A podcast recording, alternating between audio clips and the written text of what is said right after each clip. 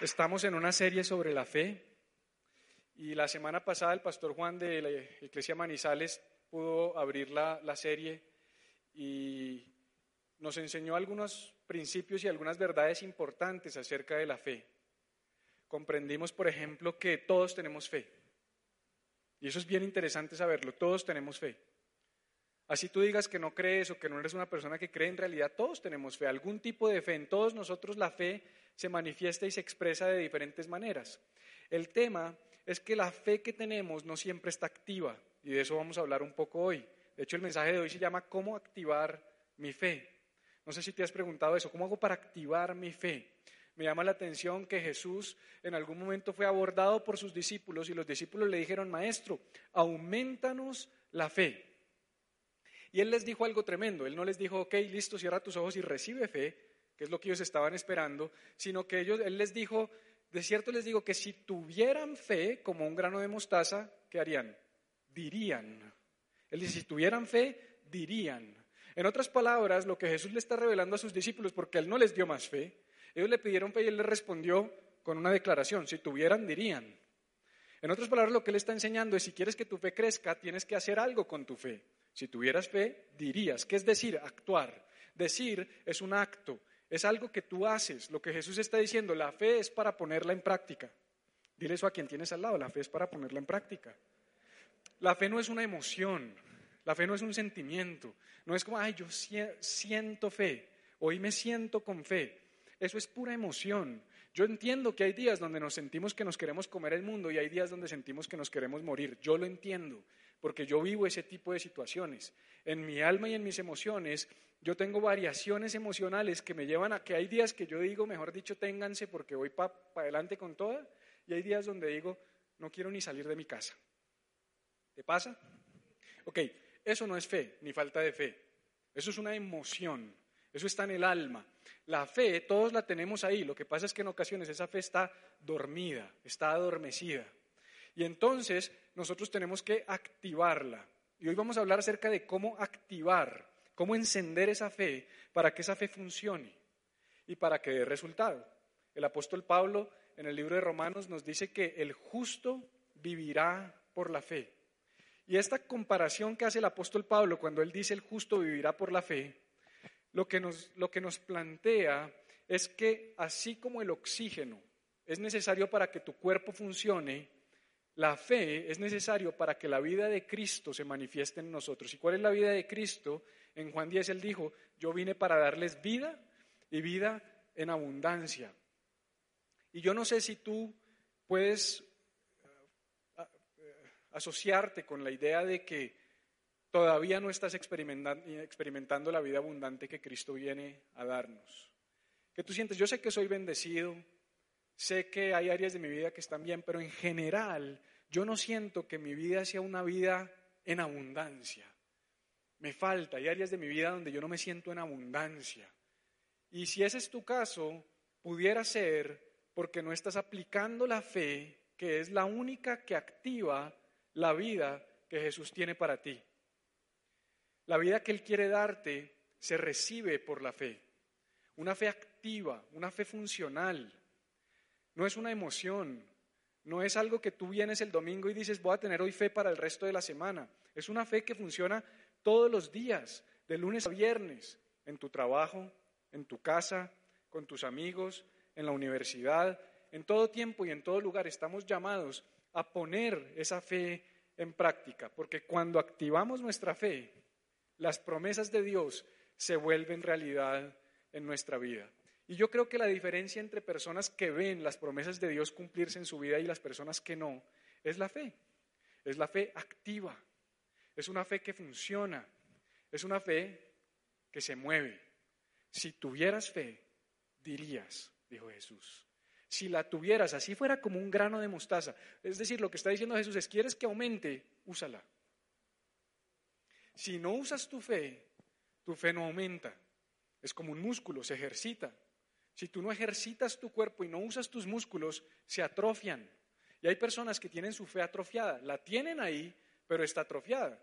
Cuando yo veo a alguien flaquito y que no se le ven los músculos, yo no digo, esa persona no tiene músculos. No, esa persona tiene músculos, todos tenemos músculos, pero sus músculos están secos, atrofiados, no funcionan, no sirven, no pueden ni siquiera levantar una caja, una maleta. Y nosotros tenemos que tener una fe que tenga la capacidad de moverse, de actuar, de movilizarse. Y por eso yo quiero presentarles algo que se conoce como la dinámica de la fe. En otras palabras, cómo funciona la fe. Porque para poder activarla necesitamos entender cómo funciona la fe. Y en Hebreos 11, del 8 al 10, dice lo siguiente. Por la fe, Abraham, al ser llamado, obedeció, dio obedeció. Saliendo para un lugar que había de recibir como herencia y salió, di salió, sin saber a dónde iba. Por la fe, habitó como extranjero, di habitó en la tierra de la promesa como en tierra extraña, viviendo en tiendas como Isaac y Jacob, coherederos de la misma promesa, porque esperaba y esperaba la ciudad que tiene cimientos, cuyo arquitecto y constructor es Dios. Estas palabras que te hice repetir son claves para entender la dinámica de la fe. Primero, dice la Biblia que Abraham, después de haber sido llamado por Dios, obedeció. Y la palabra obedeció encuentra su raíz en el griego upakobo, que significa escuchó y obedeció. En otras palabras, decidió actuar sobre lo que escuchó. Esto me parece tremendo. Decidió actuar sobre lo que escuchó. La fe, la Biblia no dice que venga por el ver, sino que viene por el oír. Eso quiere decir que para que tú y yo podamos ver el resultado de las promesas de Dios manifiesto en nuestras vidas, necesitamos obedecer, que no es otra cosa que escuchar y actuar. La pregunta es, ¿qué haces cuando escuchas? Muchas veces cuando escuchamos lo que hacemos es empezar a analizar lo que escuchamos. Pero sí, ¿será que tiene lógica? Pero eso está como loco. Eso no tiene sentido. Eso que yo escuché no me cuadra. En esta situación actual eso es imposible.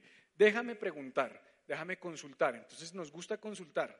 Y hay que tener cuidado porque la Biblia sí dice que en la multitud de consejeros hay sabiduría, pero nosotros tenemos que saber quiénes son nuestros consejeros. No cualquiera es un consejero. Fíjate que no dice que en la multitud de consejos hay sabiduría. Porque cualquiera te da un consejo, sino en la multitud de consejeros. Y los consejeros deben ser personas sabias, alineadas con el corazón de Dios y con su voluntad, no con su opinión, no con su criterio, no con lo que dicen las noticias. Hoy vivimos en medio de una generación que tiene muchos mentores, pero pocas autoridades espirituales. No, es que este es mi mentor en las finanzas, este es mi mentor en las relaciones, este es mi mentor en hacer empresa, este es mi mentor en la música, este es mi mentor espiritual. Pero un mentor realmente no es lo que la gente llama mentor. De verdad que están dañando un poco el término. Pero al final estos mentores lo que hacen es que te aconsejan. Y muchas veces vamos preguntando, ¿tú qué opinas? ¿Tú qué opinas? ¿Tú qué opinas? ¿Tú qué opinas? Ay, me gusta, este consejo me gusta. Este consejo, mujer de Dios. Y no tiene nada que ver con eso, le están hablando a tu deseo, le están hablando a lo que tú crees, a tu lógica. La Biblia dice que Abraham escuchó y actuó. Abraham no dijo, espérate, yo tengo que ir a preguntarle a mi parentela. ¿Sabes cuál fue el consejo de Dios? Dios le dijo a Abraham, sal de tu tierra y de tu parentela a la tierra que yo te mostraré. Si él se hubiese ido preguntando, mira, es que Dios me habló y me dijo que me fuera, que los deje a todos ustedes a una tierra que, pero ¿cuál tierra?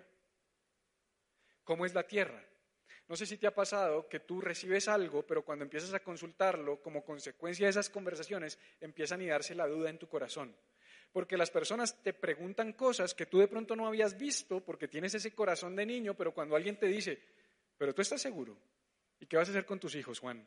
¿Y cómo les vas a proveer? ¿Y qué pasa si no funciona? ¿Y si te echan? ¿Y si es mentira? Y empiezan un montón de, de consejos que lo que hacen es minar tu capacidad de actuar y te quedas con el escuchar solamente. Pero la Biblia dice que Abraham obedeció. Y obedecer es escuchar y actuar. Actuar inmediatamente como consecuencia de haber escuchado. Y dice que la, la forma como él actuó, ahí, mismo dice, te lo hice repetir, es salió. Y salir a veces no nos gusta, porque salir implica incomodarse. Salir implica dejar algo que tú tienes. Y en ocasiones, aunque no nos guste el lugar donde estamos, la incertidumbre de lo que hay por delante a veces es tan grande que preferimos la comodidad del lugar que no nos gusta que la bendición del lugar que podría ser. A mí, yo, yo sé lo que te digo, yo, a mí me ha pasado. Yo he estado en momentos donde digo, no me gusta donde estoy, pero sin saber cómo voy a llegar allá, prefiero mejores, como dice, mejor es malo conocido. Yo no sé si tú te has dado cuenta que los proverbios populares, que son dichos, por si acaso, Sí, porque cuando uno habla de los proverbios de Salomón, son los dichos de Salomón. El libro de los proverbios es un libro de dichos. Y los proverbios populares que nosotros encontramos en nuestra calle, en nuestra cotidianidad, aquí en Colombia tenemos unos tremendos, no tengo tiempo de entrar en ese terreno, pero casi siempre esos proverbios populares, casi siempre son contrarios a lo que Dios nos dice. Mejor es malo conocido que bueno por conocer. Entonces crecemos con esa idea. ¿Qué te dice eso? No importa que no te guste el trabajo donde estás. Es mejor quedarte ahí que tomar el riesgo de estar desempleado por un mejor futuro, por un mejor trabajo, por una mejor oportunidad. Pero si Dios te habla y Dios te dice, tú tienes que salir. Salir implica soltar, salir implica incomodarse, salir implica incertidumbre, y me llama mucho la atención porque aquí dice específicamente que salió sin saber a dónde iba. Yo no sé a ti, pero a mí me cuesta mucho eso. A mí me gusta exactamente saber a dónde voy, con quién voy, qué va a pasar, qué voy a comer, dónde voy a comer, dónde voy a dormir, de qué voy a vivir. Me acuerdo en noviembre del año pasado que nosotros vendimos todo sin saber a dónde íbamos. Yo no sé si tú sabes, pero mi esposa y yo llegamos con Benjamín a la ciudad de Miami, nos quedamos en la casa de una familia. Esta familia nos dijo, yo los puedo recibir hasta tal fecha, 15 días, y nosotros no sabíamos qué iba a pasar. Yo no tenía resuelta la situación de mi visa, no tenía recursos, una incertidumbre absoluta contrario a mi diseño y a mi naturaleza. De verdad, totalmente. Pero los consejeros que rodeaban mi vida, no todas las voces a mi alrededor, ojo, los consejeros que rodeaban mi vida me decían, si Dios te habló, Dios te va a respaldar. Si Dios te dijo, dale. Si eso fue lo que Dios puso en tu corazón, camina en esa dirección. No sé cuántas veces nos hemos perdido de cosas porque no podemos actuar ciegamente. ¿Cuántas veces alguien te ha dicho, camine, vamos, vamos, vamos? No, no, no, pero ¿a dónde? Vamos, vamos, créame que es bueno, le conviene. No, dígame a dónde. Ah, pues no vaya. Y después te das cuenta que era y era algo bueno para ti. Así mismo pasa muchas veces con Dios. A mí me parece tremendo porque de alguna manera nos han sembrado una idea de que si Dios dijo se va a cumplir. Y yo tengo que decirte que si Dios dijo y tú le crees, se va a cumplir. Pero si Dios dijo y tú te quedas con esa actitud pasiva, con una fe muerta, no se va a cumplir.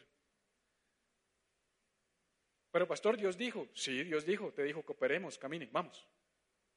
Pero si tú no te paras, Él no te, él no te va a levantar a la fuerza. Dios no, Dios no sacó a Abraham. Dios no metió a Abraham en una situación. Dios siempre hace una invitación, nosotros tenemos la capacidad de decidir. La pregunta es, ¿le creemos o no le creemos? ¿Será que Dios te ha hecho invitaciones y tú por no ver no has querido actuar y no has querido caminar? Entonces lo primero que Abraham hizo que fue obedeció y como consecuencia de esa obediencia salió y, y al haber salido habitó y él habitó en la tierra prometida. Y me llama mucho la atención que Dios lo saca de este lugar, le habla de una tierra prometida, pero aunque él estaba habitando en la tierra, no había poseído la tierra. Y eso nos habla de unos procesos y unos periodos de transición que suceden entre donde estamos y a donde Dios nos quiere llevar. Y siempre, siempre hay un camino por el desierto. Nunca esperes que salir te lleve con el primer paso directamente a tu destino. Usualmente hay un paso por el desierto. Usualmente hay un tiempo de espera. El tiempo de espera te prepara para recibir la bendición. Hay bendiciones que Dios tiene para ti que son tan grandes que si tú las recibieras hoy sin pasar por el tiempo de preparación, las echarías a perder. En ocasiones, lo que se recibe por fe se puede perder por falta de carácter y por falta de sabiduría. Y el carácter y la sabiduría tú los encuentras es en la prueba, en el proceso, en el caminar. En el caminar tu corazón se alinea con el corazón de Dios, te vuelves agradecido, aprendes a comprender, aprendes a escucharlo, aprendes a, entender los propósitos. Yo me acuerdo que cuando yo hablaba con muchos de ustedes, cuando estábamos en el proceso de irnos, pero pastor, ¿por qué se van a ir? No, es que Iglesia Family y en Iglesia Miami nosotros vamos a ayudar y vamos a trabajar con nuestro pastor y Iglesia Miami nos necesita. Y yo pensé que yo iba a Iglesia Miami porque Iglesia Miami me necesitaba, pero realmente yo llegué a Iglesia Miami y Iglesia Miami está haciendo lo que Dios está usando para alinear las cosas de mi corazón que necesitaban alinearse para llegar a donde Él me quiere llevar. Yo no sé a dónde me quiere llevar Dios. pero cuando yo miro la forma como me está preparando, yo digo, esto tiene que ser bueno. O sea, esto es como cuando tú metes la carne en el adobo y la dejas ahí uno, dos, tres días adobándose. Todavía no está en la parrilla, todavía no te las comida, pero tú dices, si se, está, si se está adobando, eso es porque esa carne va a estar buena. Ese tiempo te prepara, ese tiempo te forma, forma tu corazón y tu carácter. Y en ese tiempo a veces empezamos a dudar. No, yo mejor me hubiera quedado. ¿Tú sabes cuántas veces yo le he dicho a mi esposa, yo mejor me hubiera quedado? ¿Tú sabes cuántas veces yo le he dicho a Jeff y Elisa, que son prácticamente se han convertido en nuestros mejores amigos, yo no soy amigo de nadie, se han convertido en nuestros mejores amigos en la ciudad de Miami y, cuántas veces yo les he dicho, no, yo, yo estaba mejor en Bogotá. Yo, yo no sé por qué yo me vine. Yo no tenía ninguna necesidad de venirme. Pero es que, ¿sabes? Yo no me fui buscando un sueño personal. Yo me fui persiguiendo la voz de Dios, la instrucción de Dios. Por eso yo no te estoy predicando aquí de sigue tus sueños. Yo no te estoy predicando aquí de sigue tus anhelos. Yo, yo, no creo que haya nada de malo con los sueños y con los anhelos, pero hoy particularmente yo te estoy poniendo como ejemplo la vida de un hombre al que Dios le dijo, sal, porque lo que tengo para ti es mejor, pero tienes que salir. Y yo no sé cuántas veces tú no has recibido lo que Dios tiene porque no has salido. Hay una tierra prometida para todos, pero yo aprendí que la tierra prometida no es un paraíso en el que encuentro al mismo tiempo todas las cosas. Yo tenía esa imagen de que cuando yo llegara a la tierra prometida, en ese lugar todo iba a ser perfecto. Entonces ahí mi matrimonio iba a ser perfecto, mi paternidad y mi familia y mis hijos iban a ser perfecto, mi relación con mis papás iba a ser perfecto, mi ministerio perfecto, mis finanzas perfectas, mi salud emocional perfecta, mi salud física perfecta. Yo como que tenía la idea de que iba a llegar a un lugar donde que fluye leche y miel significa que todo va a ser perfecto. Y yo me di cuenta que para las diferentes áreas de mi vida hay una tierra prometida y que la conquista de esa tierra prometida no está en sincronía en todas las áreas de mi vida. Es decir, puedo alcanzar la tierra prometida en un área en particular, pero todavía me falta mucho en otra. Yo no sé si a ti te pasa. Entonces, como que llego a la tierra prometida de las emociones, pero se me daña la del cuerpo. ¿Sí?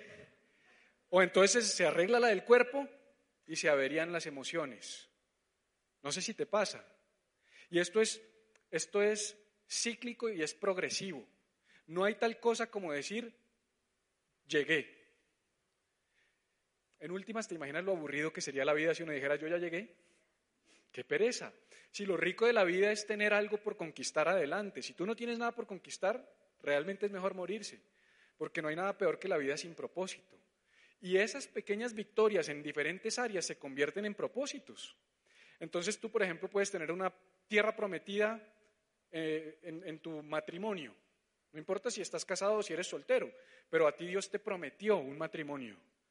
Y de pronto hoy vives un matrimonio terrible, o hoy estás soltero o soltera, y tú anhelas llegar a esa tierra prometida.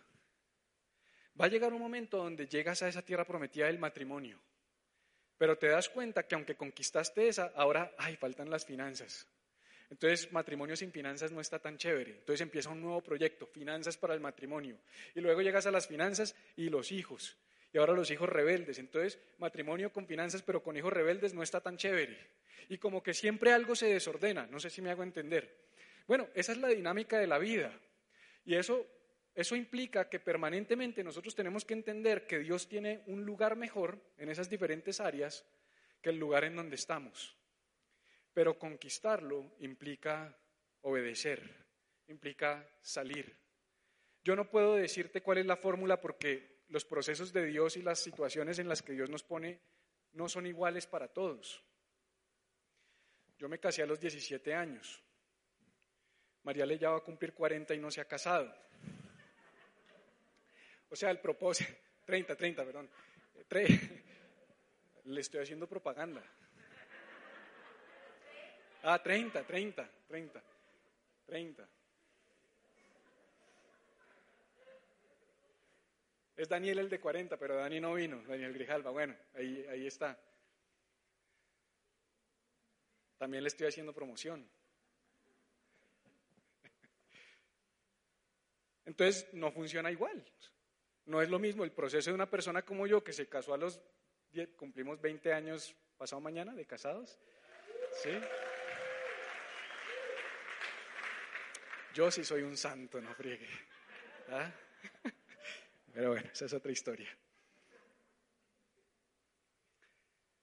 Pero como consecuencia de Abraham haber salido, dice la Biblia que al final él vio. Tomó mucho tiempo ver. El cumplimiento de las promesas no fue de la noche a la mañana, fue un proceso muy largo para Abraham. Y hubo cosas que él no vio, sino que la vieron sus hijos. Hay cosas que Dios le prometió a Abraham que estamos viendo nosotros hoy, que no vieron sus hijos ni sus nietos. Y si tú no tienes mentalidad generacional, tú vas a morir frustrado. No hay nada más feliz que saber hoy como padre que hay cosas que yo no voy a cosechar, pero que van a cosechar mis hijos. Es más, si te soy sincero, Dios ha hecho cosas tan grandes en mi corazón que hoy yo prefiero que las cosechen ellos a cosecharlas yo. Si nosotros tenemos esa mentalidad generacional, nosotros vamos a comprender el poder de nuestras acciones, el poder de salir. Si Abraham no hubiera salido, probablemente tú y yo no estaríamos hoy aquí, porque la Biblia le llama el Padre de la Fe. Fue a través de él que nosotros recibimos muchas de las promesas. Entonces, no subestimes la instrucción de Dios. Ten la capacidad de actuar, de tomar una decisión. Entonces, la dinámica de la fe es creer, actuar y ver. Di conmigo, creer, actuar y ver. El problema es que por diseño, por configuración, por naturaleza, nos cuesta mucho esta dinámica. Creer, actuar y ver. Quiero pedirles que me pongan las cajitas aquí encima, Mariale. Y necesito un voluntario, cualquiera, que tenga una billetera y plata en la billetera. Ahí lo reduje como a dos personas, listo. Bueno, gracias Alex. Entonces, mira, ¿cómo es la vuelta? Necesito ver primero. ¿Cuál es el billete más grande que tiene? No, debió haber sido más específico. Pero es todo lo que tienes. Bueno, listo. Cinco barras. Si es todo lo que tienes, es mucho. bueno, entonces guarde la billetera, pues. Deje el billete de cinco. Es que cinco es poco. Pero bueno. Pero Dios hace grandes cosas con lo poco. Bueno, Ahí, no, pero es que necesito más plata. Tu mujer no tiene más plata, normalmente ellas tienen la plata de uno. No, porque esa plata no es tuya, con la plata que no es de uno es fácil. No, no, no, no, no. Dame pues la tarjeta de débito. Y, puedo, me das permiso a sacar, completar 50 mil. Sacando de, listo, ahí hay 50 mil pesos. Él está diciendo que él me deja sacar 45 mil pesos más de ahí si te atreves a lo que te voy a pedir que te atrevas. Aquí hay cuatro cajitas.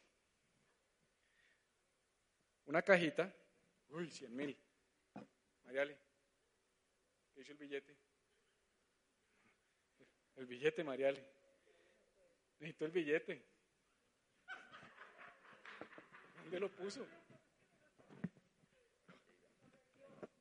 ¿Cómo que no? Aquí hay un tapabocas. ¿Sí ven el tapabocas?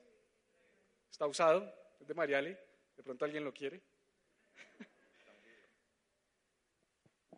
Ah, no, ya me acordé, Mariale, tranquila, déjelo ahí. Aquí hay un billete de 100 mil pesos. Billete de 100 mil pesos. Como que alguien se comió mi chicle, Mariale. Aquí un bombomún. ¿Te gusta el bombomún? ¿No te gusta? Bueno. Y aquí, para casos prácticos, no hay nada, que está vacía, aunque había un chicle ma- masticado, y yo no sé quién lo cogió. Entonces, tú, tú te volteas, la dinámica es esta, tú te volteas, yo escojo una cajita, yo la escojo, mientras tú estás volteado, y tú me das 50 mil pesos para poder participar y llevarte lo que haya en la cajita que yo escoja. ¿Sí? ¿Te apuntas? ¿Estás dispuesto a que yo coja cualquier caja? No, pero chino, no, no sea buen cristiano. O sea, tiene que hacer lo que cualquier ser humano haría. O sea, perdón, ¿ustedes lo harían? Este man está como loco. Darme 50. O sea, listo, volteemos a Alex. ¿Listo? Entonces vamos a coger una cajita. Vamos a coger esta cajita. ¿Sí?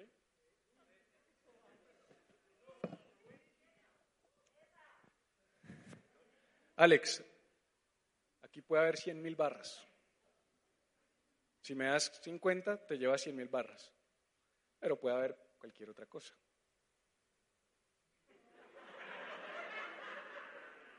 ¿Le harías? ¿Sí le harías? ¿A ciegas? ¿Ustedes lo harían a ciegas? ¿Por qué no lo harían a ciegas? ¿Qué pedirían para hacerlo? Ah, a ver, hubiera subido usted, chino, usted es más inteligente. ver. Déjeme ver. O por lo menos déjeme la coger y, ¿cierto? Para ver si no es el bombombum, por lo menos, que es el que no te gusta. O sea, si yo hago así y te digo, ¿quieres? 50 mil pesos. Ah, ¿viste? Porque nuestra tendencia, la tendencia natural, es a ver para actuar, para creer. Eso es lo que el mundo nos dice, ver para creer. Claro, es fácil ver para creer cuando tú crees que creer es solo decir sí, yo creo. Pero cuando creer te implica dar, incomodarte y dar de lo que tienes. Además que es fácil, porque seguro que la tarjeta de débito es de tu esposa y los 50 son de tu suegra. No, men. ¿Ah? Gracias. Un aplauso para Alex. Voy a bajar esto, Mariano. ¿A dónde voy con ese ejemplo? A que la tendencia natural en el mundo en el que vivimos es a ver para creer. Y eso es lo que el mundo nos habla todo el tiempo. Hay que ver para creer. Tú tienes que ver. Si tú no lo ves, no crees. Si tú no lo ves, no lo puedes creer.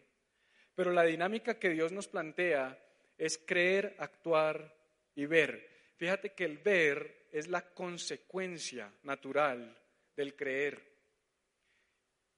Y en otras palabras, del actuar. Porque es que tampoco es creer ver. Fíjate que el mundo dice ver para creer. Y yo no te estoy diciendo creer para ver. Yo te estoy diciendo creer, activar tu fe, que se llama actuar y ver. Yo no sé si la razón por la que tú no estás viendo es porque no has activado tu fe. Porque yo a veces hablo con personas que me dicen, pero es que yo estoy creyendo. Pero la pregunta es, ¿será que verdaderamente estás creyendo? ¿Sabías que toda situación en la que necesitas fe requiere una acción de tu parte? Si tu matrimonio está pasando por un mal momento, pudieras decir, no, pero es que yo estoy creyendo. Ok, ¿y ya te registraste al curso matrimonial? Ah, no. ¿Sabías que el actuar es la acción que está conectando tu fe con la promesa.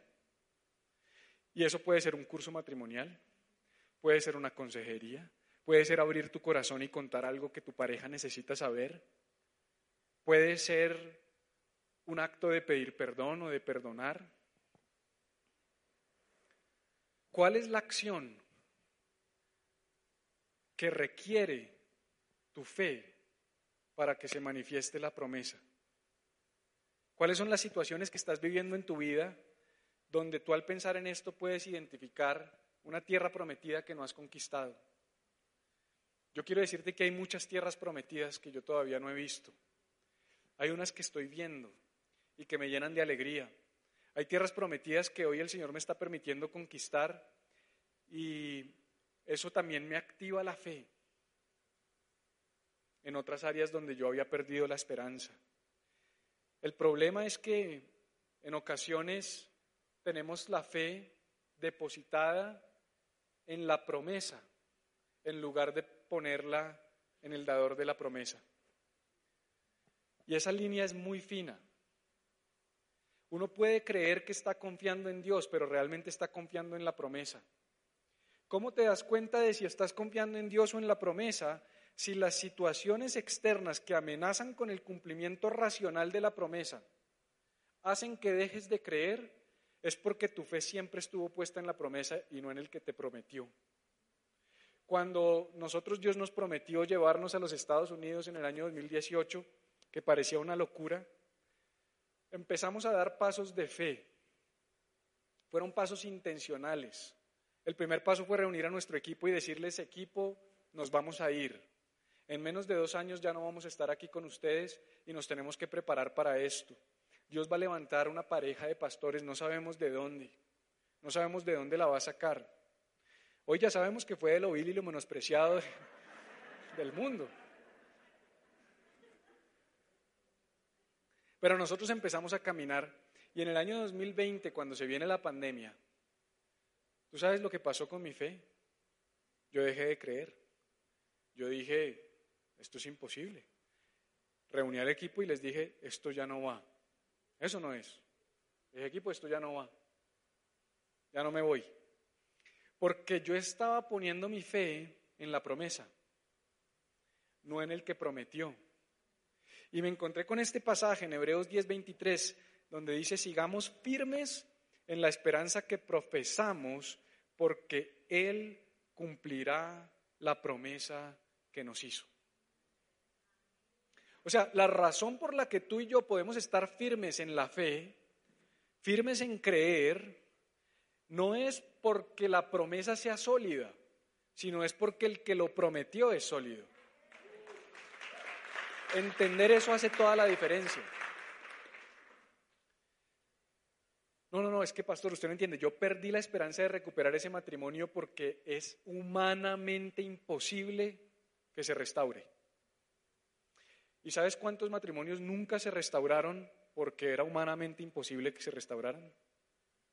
¿Sabes cuántos negocios nunca surgieron porque era humanamente imposible que una persona sin dinero, sin recursos, sin palancas, sin conocer a nadie, hiciera empresa? ¿Sabes cuántos proyectos ministeriales nunca se gestaron porque un hombre o una mujer de Dios nunca dieron el paso porque no había alguien detrás apoyándolos o respaldándolos? porque humanamente no se veía que funcionara, no era racional, no era lógico. No se trata de si es humanamente posible o no, se trata de que si Dios lo prometió, Él lo va a hacer. ¿Suena loco? Pues así es la fe. La fe es irracional. La fe funciona cuando tú no puedes ver. La fe no funciona aquí.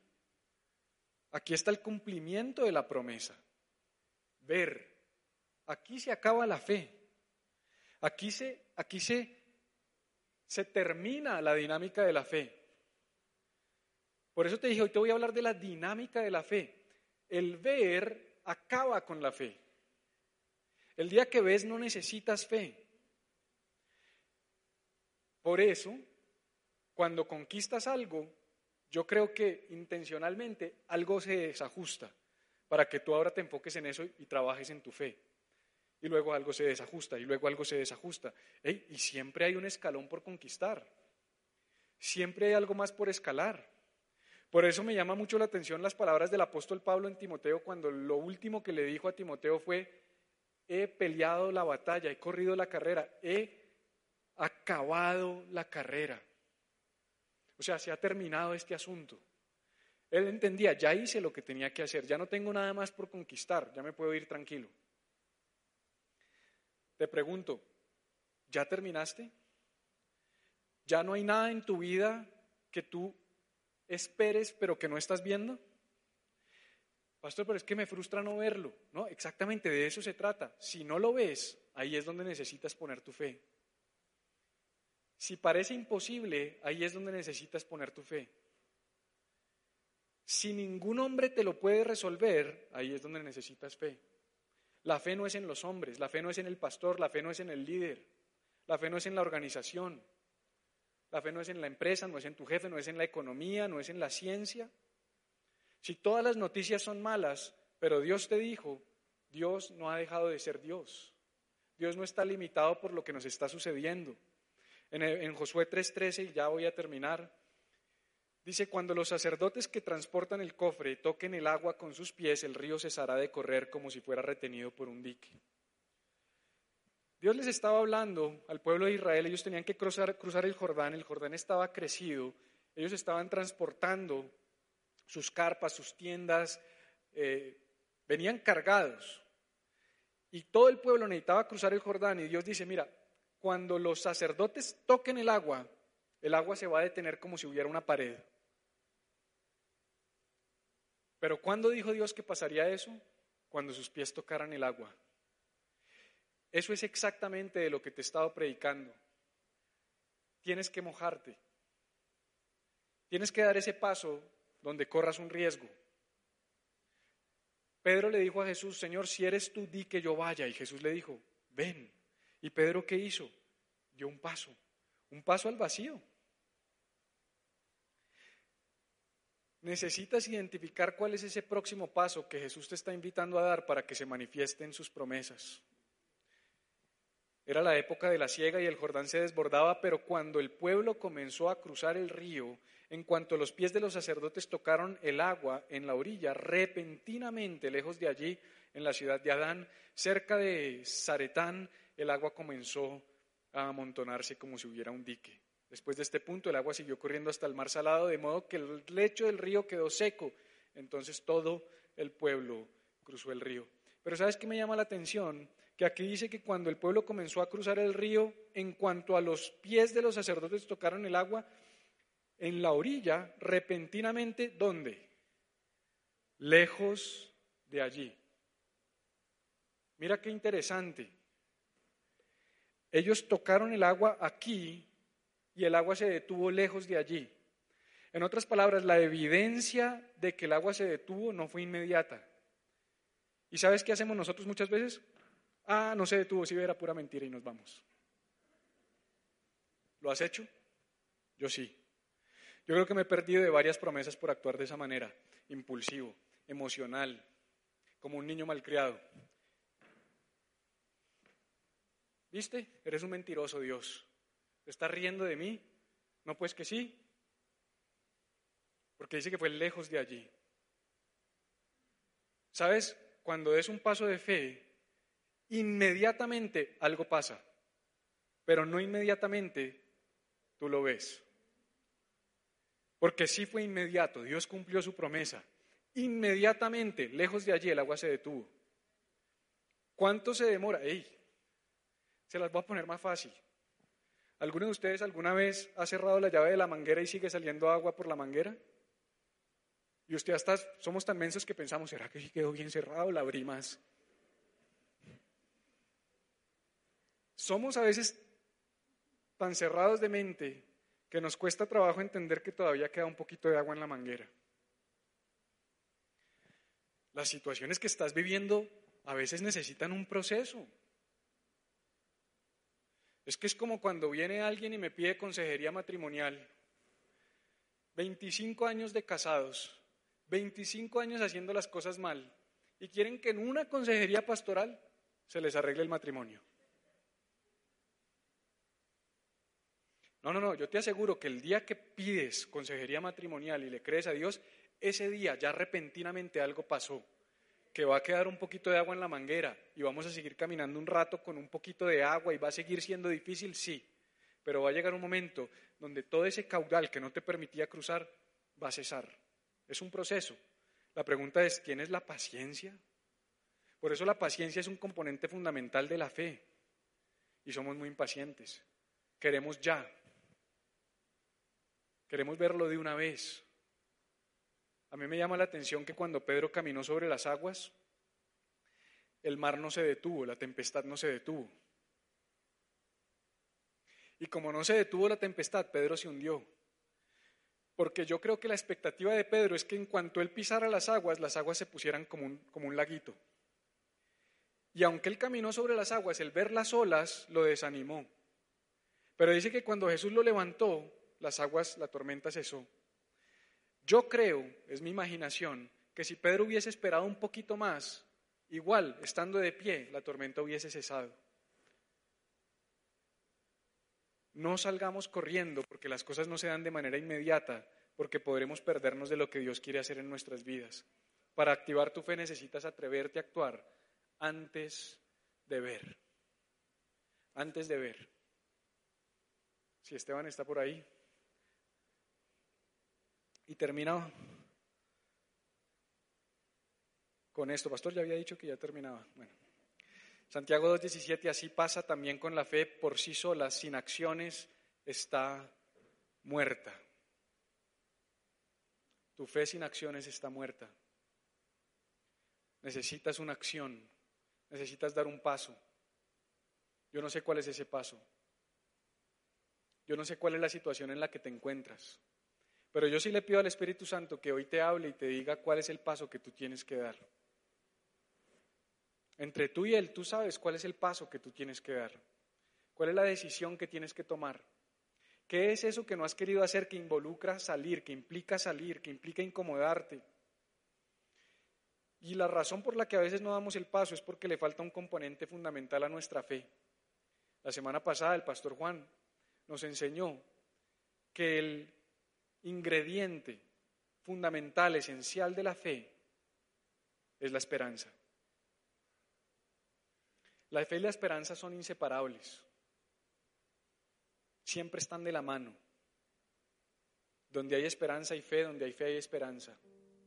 Pero lo tremendo de esto es que o a veces tenemos fe, pero por falta de esperanza, esa fe no está activa. La esperanza es la fuerza que activa tu fe.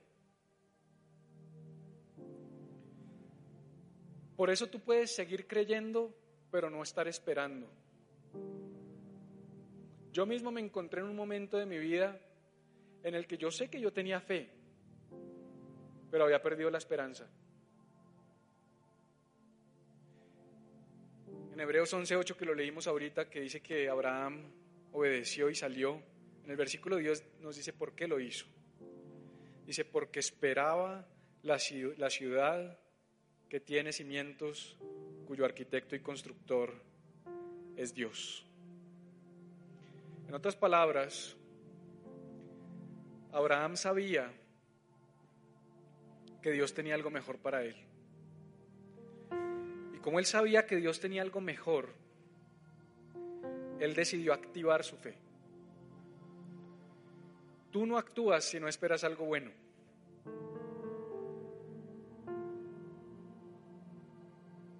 Tú no actúas si no, o sea, es imposible que actúes si no estás esperando algo bueno.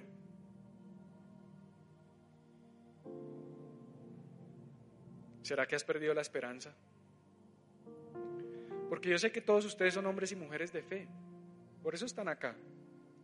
Pero no todos son hombres y mujeres de esperanza. La esperanza, yo sé que ha sido minada.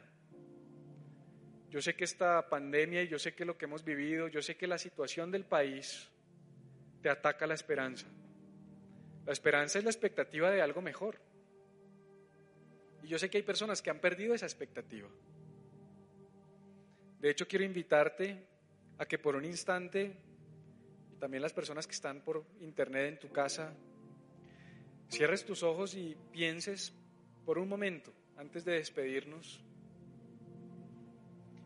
¿qué esperabas en el mes de diciembre de 2019? No sé si tú eres como yo, pero yo suelo aprovechar esos ciclos naturales para replantear o revalidar o, fortalecer mis resoluciones, mis planes, mis proyectos.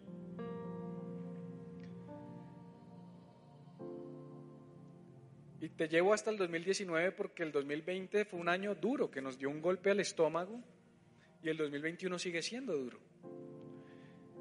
Yo sé que hay una esperanza de reactivación, hay una esperanza de normalidad, hay una esperanza de la vacunación. No sé dónde tú has puesto la esperanza, pero el problema es el mismo, que la esperanza no puede estar puesta en las noticias, no puede estar puesta en la ciencia, no puede estar puesta en la tecnología, no puede estar puesta en la economía.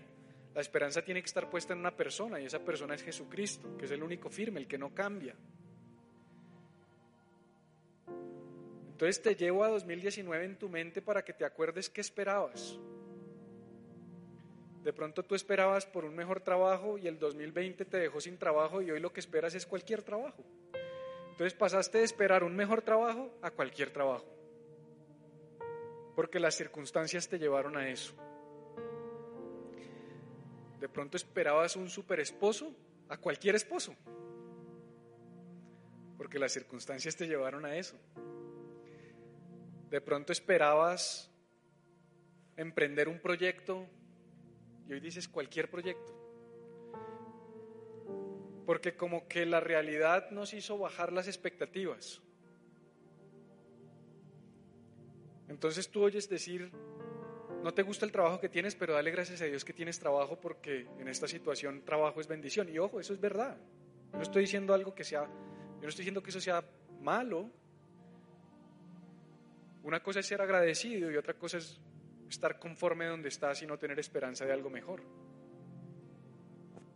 Como somos extremos, o somos súper, mejor dicho, a la expectativa de algo mejor, pero desagradecidos con el presente, o súper conformados con el presente y ya no esperamos nada. No, hay un punto medio. El punto medio es, quiero algo mejor, estoy agradecido con lo que tengo no son excluyentes. Tú puedes esperar un mejor futuro mientras agradeces y disfrutas por el presente que tienes.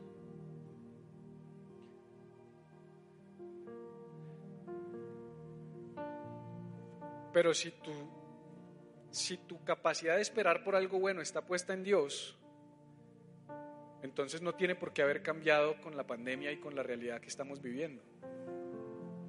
Porque Él no cambia, Él es firme, Él es fiel aunque nosotros somos infieles, Él es fiel. Y eso no se refiere a aunque nosotros somos traicioneros, Él es fiel. Lo que está diciendo, aunque nosotros somos variables, inconsistentes, cambiantes, Él es firme. Él no cambia. Él es siempre el mismo. Sus promesas son siempre las mismas. Si en el 2019 alguien te prometió una empresa, el 2020 no arruinó esa promesa. Si en el 2019 alguien te prometió un matrimonio, el 2020 no arruinó esa promesa. Si te prometieron un hijo, esa promesa sigue vigente.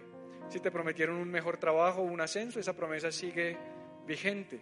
Las promesas de Dios son en el sí y amén, no cambian.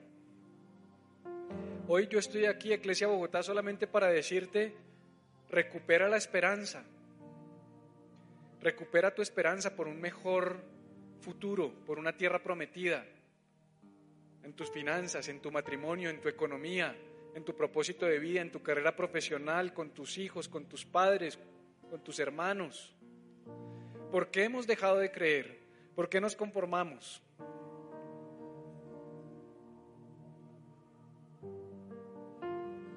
No limites el poder de Dios en tu propia vida.